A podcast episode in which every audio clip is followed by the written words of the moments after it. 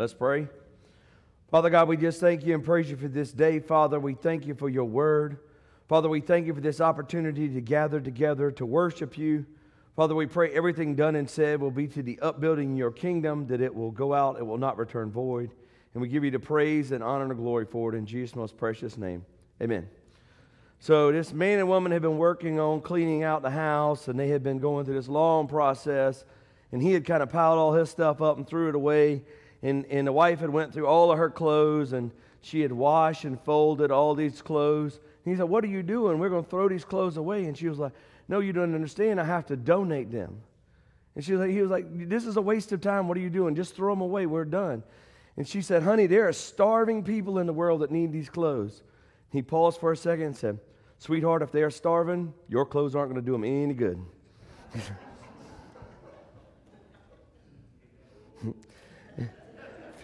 Funeral will be next Tuesday.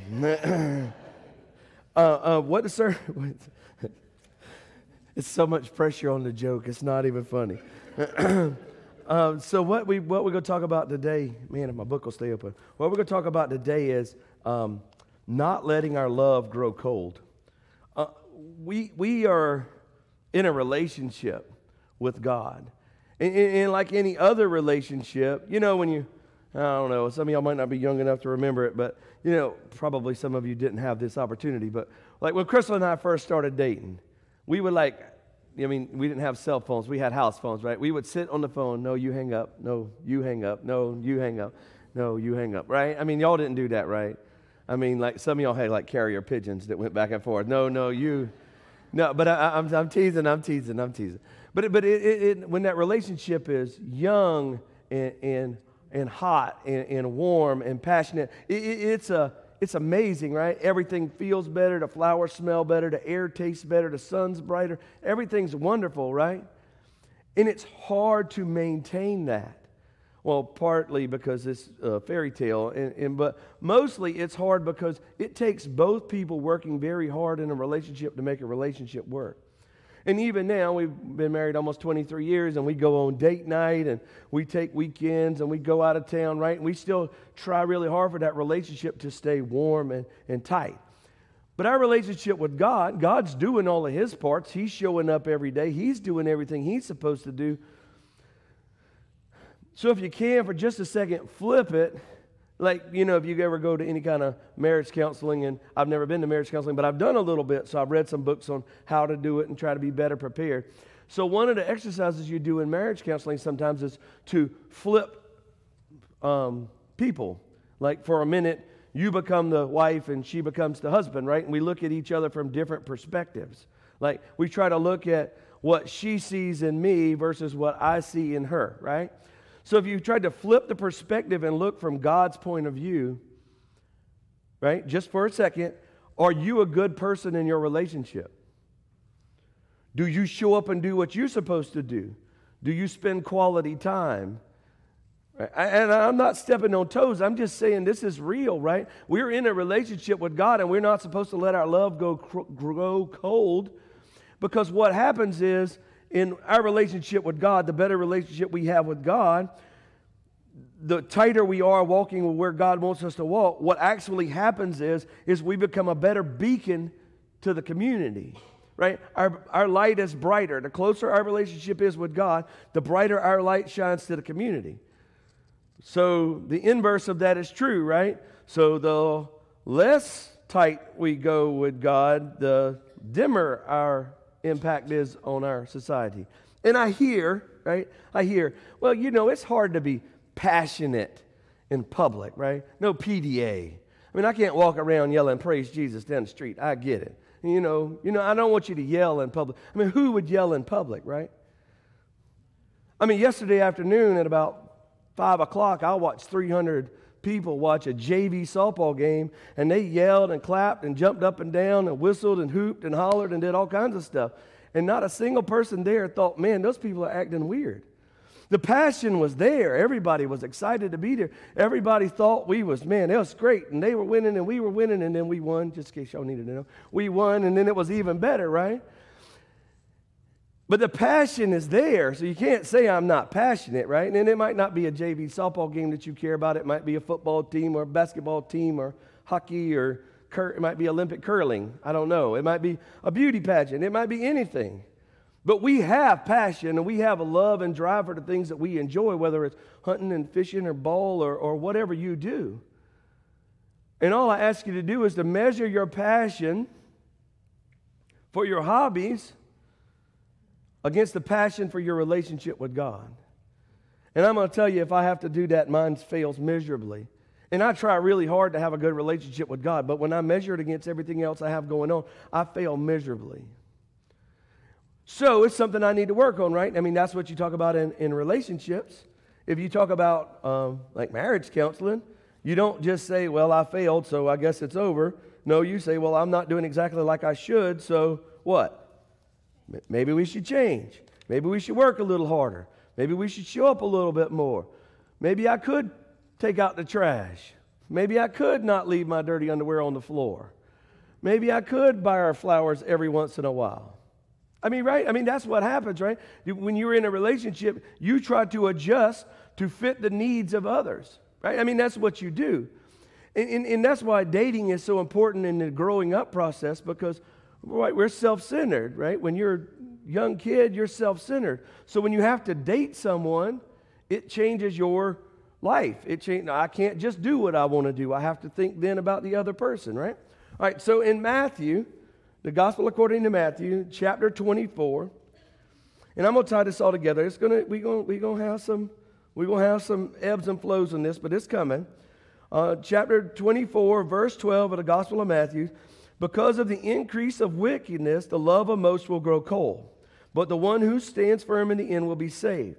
All right, so it, it, it the problem is, is this it's hard to be nice to people when they're not nice to you, right? It's hard to be a good spouse if your spouse isn't a good spouse as well, right? It's hard to be good in a relationship if you feel like the relationship is one sided, right? It's hard. And so when you look at the world, right, Jesus said, You'll know they're my people because they love each other. And then when we go into the world and spread the gospel, right, and we preach the gospel of love and joy and peace, and the people don't receive it, it's difficult for us to show up and continue to do it. Right? It's difficult when people are not receiving of you. And I know I've used this example before, but I'm going to use it again.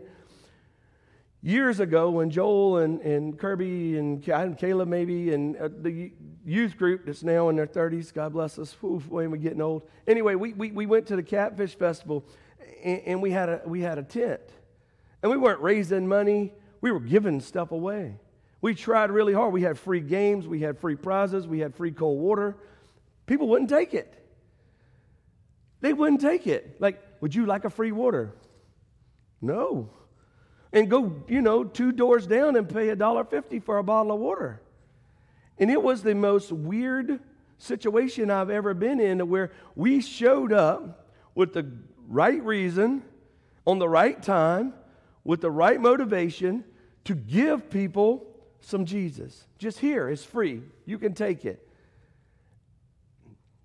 And I thought the lesson was going to be a lesson of service, that we were going to waste our Saturday standing around giving stuff to people. And the lesson was not that at all. The lesson was is we showed up with everything that they needed for free, and they wouldn't take it. And man, that was a much better lesson. I mean, God did a such much better job preparing that lesson than I did, right? I was, you know, just thinking about it's during turkey season, and we got here at like 8 o'clock in the morning, so I didn't get to hunt. And We wasted most of our day at the Catfish Festival. And, and that was my lesson, right? Sometimes you have to do things you don't want to do. That's what that was the lesson that we teach in the youth group. We were here to serve. But the lesson was that when we tried to give away, now some people took it, right? There were some that took.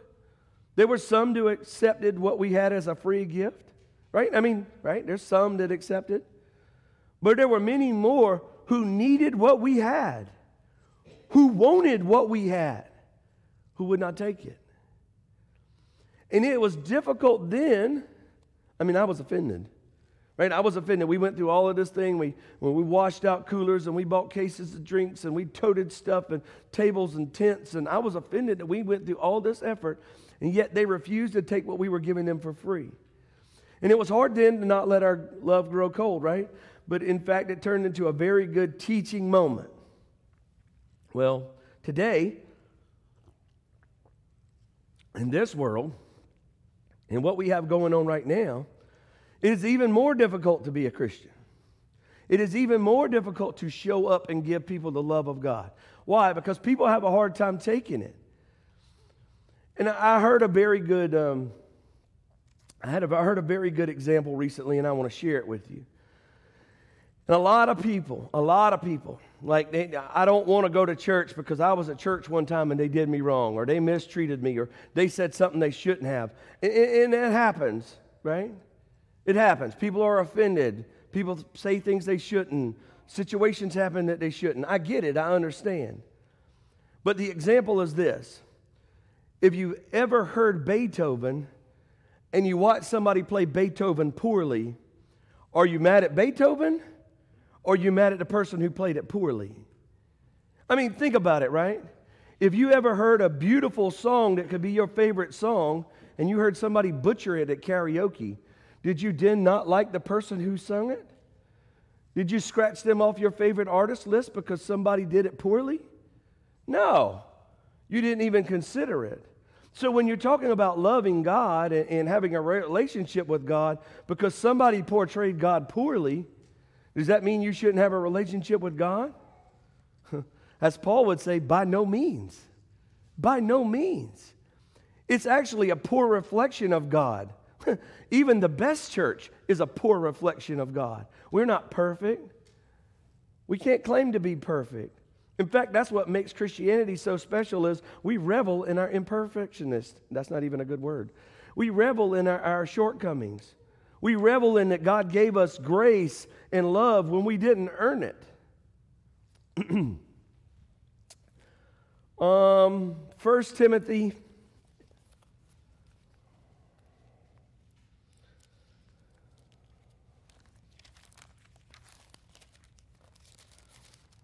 Oh, too many stickers.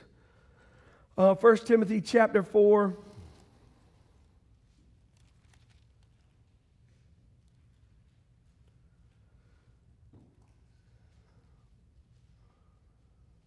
Well, wait a minute. I marked the wrong scripture. Yeah, maybe. I'm going to read it. I don't think it's right, but anyway. Uh, 1 Timothy uh, chapter 4, verse 11, I command to teach these things. Do not let anyone look down on you because you are young, but set an example for believers in speech, in conduct, in love, in faith, in purity until I come. Devote yourself to public reading of Scripture, to preaching, and to teaching. Do not let, neglect your gift, which was given to you through prophecy when the body of elders laid hands on you. So when we have this opportunity, whether we're young or old or, or white or black or male or female, we have this opportunity to every day when we show up in God's world, right, to show as a beacon of God's love. And really, in our relationship with God, the better we are with the relationship of God, the better it shows on the outside, right? It's the song that Jesus on the inside, working on the outside. Oh, what a change in my life, right? The closer we have that relationship to God, whether we're young or old, or white or black or green or pink or male or female and you know there are males and females just in case anybody forgot last week that they didn't know what that meant um, i mean and, you know maybe it's a difficult situation it's male and female that we have the opportunity to walk closer with god in our relationship to fan our love to continue to grow closer to him to meditate on God's word, to understand who He made us to be, to have a better relationship with Him. And the more we do, and the better we do it, the better we become to our friends, to our families, to our coworkers, to our children, to our spouses. The better our relationship is with God, the better a relationship we have with the folks around us. So we really have to watch over our heart and guard it that we do not become callous. We do not become negative, that we do not have a scowl permanently on our face, That when we walk closer to God, that we start to develop the, the fruit of the Spirit that love, joy, peace, patience, kindness, goodness, gentleness, faithfulness, self control. And I know, like my last, I don't know, four or five sermons all end up back in the same, and I, it's like I'm going around in a circle and they all end up back in the same pot. Man, it's so important. It's so important for the body of Christ for us to show up, to not let our glove grow cold, to continue to do what God sent us to do, to answer the calling that's been put on our life, to have the passion for Him that He had for us. And like I said, you can say, Well, I don't got no passion. Well, I tell you what, if you'd have been at Westcott yesterday and watched the ball game, if you didn't have. Uh, so the, the ball game was between two high schools. At one point in time, I stopped and looked at the crowd. There were seven high schools watching that game. There were people from all the other schools watching the game that was taking place and yelling and screaming. And, and, you know, they don't have any reason to pull for one team or the other, but they split. Half is pulling for this team and half is pulling for this team. And the passion, I mean, it, it was amazing. It was amazing to see, it was amazing to watch. And you say, well, you know, I understand that's ball, but you can't do that for God. Really? How not? We can't be who we're supposed to be? We can't show up and, and, and, and be excited to be here, to sing our praise and worship like we're supposed to? Hmm? To, to praise God like we're supposed to? You know, I mean, to pregame, I know pregame has a different meaning, but when, when I get up on Sunday morning, almost every Sunday morning, not exactly every Sunday morning because that wouldn't be true, but I try really hard. Almost every Sunday morning about 8 o'clock, I turn on praise and worship, and I listen to praise and worship nonstop until uh, I get here about nine ish. Most of the time today, I was a little bit late. But I listened to that praise and worship for an hour.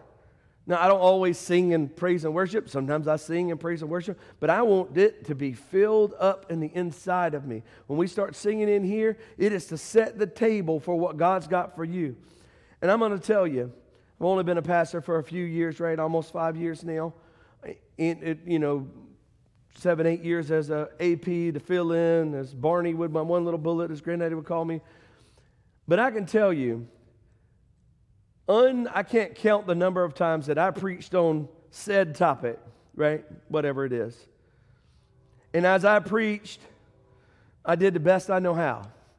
And when I got done, whether it's by Facebook or on television or at the back door or as a text or a phone call later in the week, somebody would call me and tell me, Man, I'm sure glad you said this because I really needed to hear it. And I have a pretty good memory, right? Sometimes. And I go, I know for certain I didn't say that. I didn't say that. It's not part of my sermon. And I've actually had two or three times written down what they said I said. Went back and listened to my entire sermon and never, ever, ever came out of my lips. Never came out of my lips. So I'm going to tell you as we have our relationship with God, when we get into a place where we want to receive God's word, the Holy Spirit's working on y'all to hear what you need to hear. So all I'm saying is if I offend you, maybe it wasn't me, it might have been the Holy Spirit. It might have not been me at all. I might have not said what offended you. It might have been somebody else. No, no, I'm teasing. But it, is amazing how when we get into fostering our relationship with God, to doing our part, to coming to the table, right? Because, I mean, you know, I mean, you can be a Christian and not come to church. I'm not arguing that.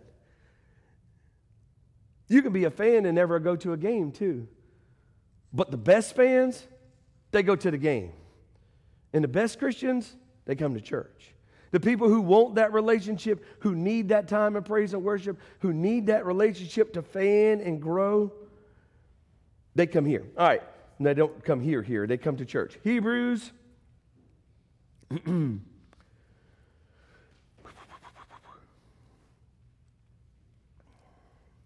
Mm, this is a tough scripture to read, but you need to hear it. So, Hebrews chapter 3, verse 12 see to it, brothers and sisters, that none of you has a sinful, unbelieving heart that turns away from the living God.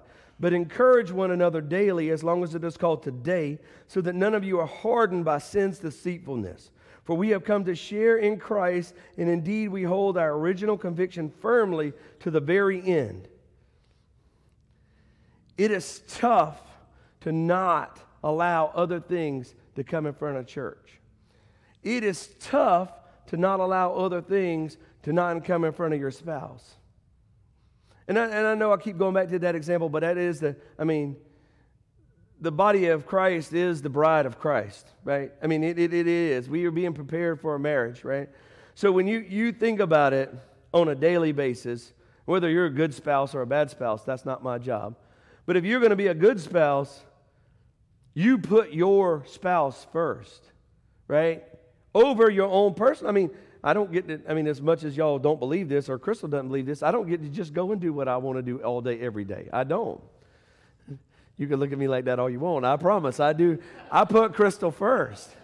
A lot of times I work hard to make sure that she has what she wants and she gets to do what she gets to do and she, she takes care of herself, right? I mean, I do. They, I mean, that, that's what we're supposed to do. I mean, as a spouse, we are supposed to be working hard to make sure that we show up on our side of the relationship, that they don't feel like a single parent, right? I mean, you know? And look, sometimes it's, it's people work at night or on the road or stuff happens and we have jobs and we have things that we have to do to provide for our family. And I understand that. But that sacrifice is made for the family. And sometimes, I mean, you know, we have work that happens and we have to work on Sunday. I get it. I understand. But when we're talking about our relationship with God, we have a lot of things that show up between us and God. That, um, who was the old people that used to sing the excuses song? Remember? Is that, that, that wasn't Oak Ridge Boys. Was it, who was it? Y'all remember the old Christian song, Excuses, Excuses? I hear them every day, right? Everybody had to stay home to blow one because one kid had a snotty nose, right? I mean, that's what the song said. We come up with all the reasons why we couldn't come to church until we get to church, right? We have all of the stuff that happens of why I can't read my Bible today till it's time to go to bed. We have all of the reasons why we can't walk closer in a relationship until we can run out of, run out of reasons. Yet, I mean, I'm sure you caught up on all the Netflix shows or all the gossip on Facebook or all the other stuff, right? I mean, you know, let me tell you, living in a small town, let something happen on Facebook. I get like six screenshots of it. Oh, did you see this? Oh, did you see this? Oh, yeah. I mean, literally, about three weeks ago, I had like six screenshots and same thing over and over and over. I wish we got some of those in Scripture. Well, let me tell you about what God did today. Or let me tell you about this opportunity I had to witness. See, that, that, that's, the, that's the hard part. We get so tangled up in today's world and today's society and the things that's going on. I mean, even the, the silly ball game, right? I mean, it was, it was, we were tangled up. I mean, we were there and we were enthralled. We were, I mean, it was riveting. But it's not more important than God. And I did get in timeout yesterday. I, I yelled loudly. Y'all ever been somewhere to where like stuff's going on and everybody's loud and then like all of a sudden it gets really quiet and then you say something and it echoes. Now, I did that yesterday. I, I, I, had an opportunity where everything, like the whole, like everybody in the entire ballpark stopped and waited for me to yell something stupid amongst the whole entire crowd. And it echoed off the trees back to me. I'm like, oh, I was really loud. But I was right. It was a, it was a fair ball. I mean, that is ridiculous. It did hit the bag. But I mean, that, that's beside the point. It's beside the point. We have to put our passion that we have for everyday stuff, for worldly stuff, at the same level for our passion for God. And if we did, I mean, if we did, man, we would be such better Christians. We would be such better examples. We would do so much better for the world. We would have so many more souls that we win in. Our church would be more full. We would have stuff going on. And it's tough. It, it's tough. And, and, and look, if you look at Jesus as a measuring stick, we fail every time. He's not a measuring stick. He is the example that what we are supposed to live to. He is our goal, our never attainable goal. Right? Paul, we're going to continue to run the race until the race is over. But as we grow and as we mature and as our relationship develops, we start to be better and better. All right, so y'all knew we were getting ready to read this scripture, right? Galatians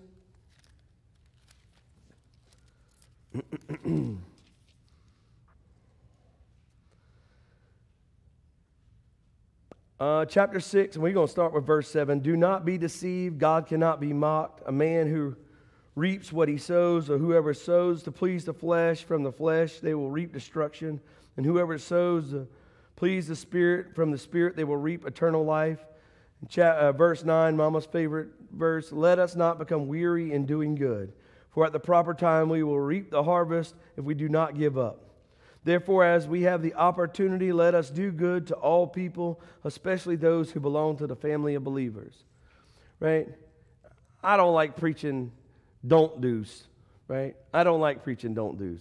Don't act like this, don't do that, don't say that, don't we'll go there, don't do this. I like preaching do's.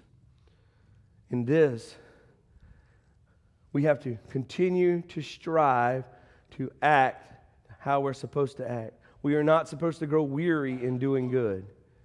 We, we do the do's, right? We continue to do what we're supposed to do. We continue to, and we had, we didn't. That was a poor example, but we did not go back to the Catfish Festival and try to give away free water again. I don't know why. I just didn't think about it, or I was worried about killing a turkey or whatever. But we have to continue to do right because it's right. We have to continue to show up and, and foster that relationship with God because that's who we were created to be. He created us with a free will to have an opportunity to have a relationship with Him.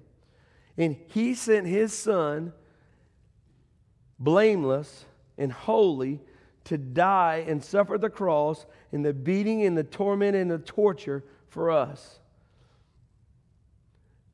That's His part of the relationship. Jesus showed up to be the flesh part of the relationship.